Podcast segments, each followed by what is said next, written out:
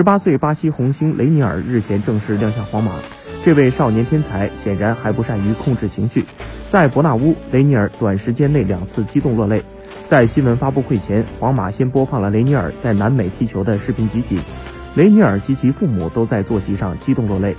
皇马主席弗罗伦蒂诺表态欢迎雷尼尔，称：“你16岁就在弗拉门戈首秀，并且随队夺冠，我们要祝贺你，欢迎你。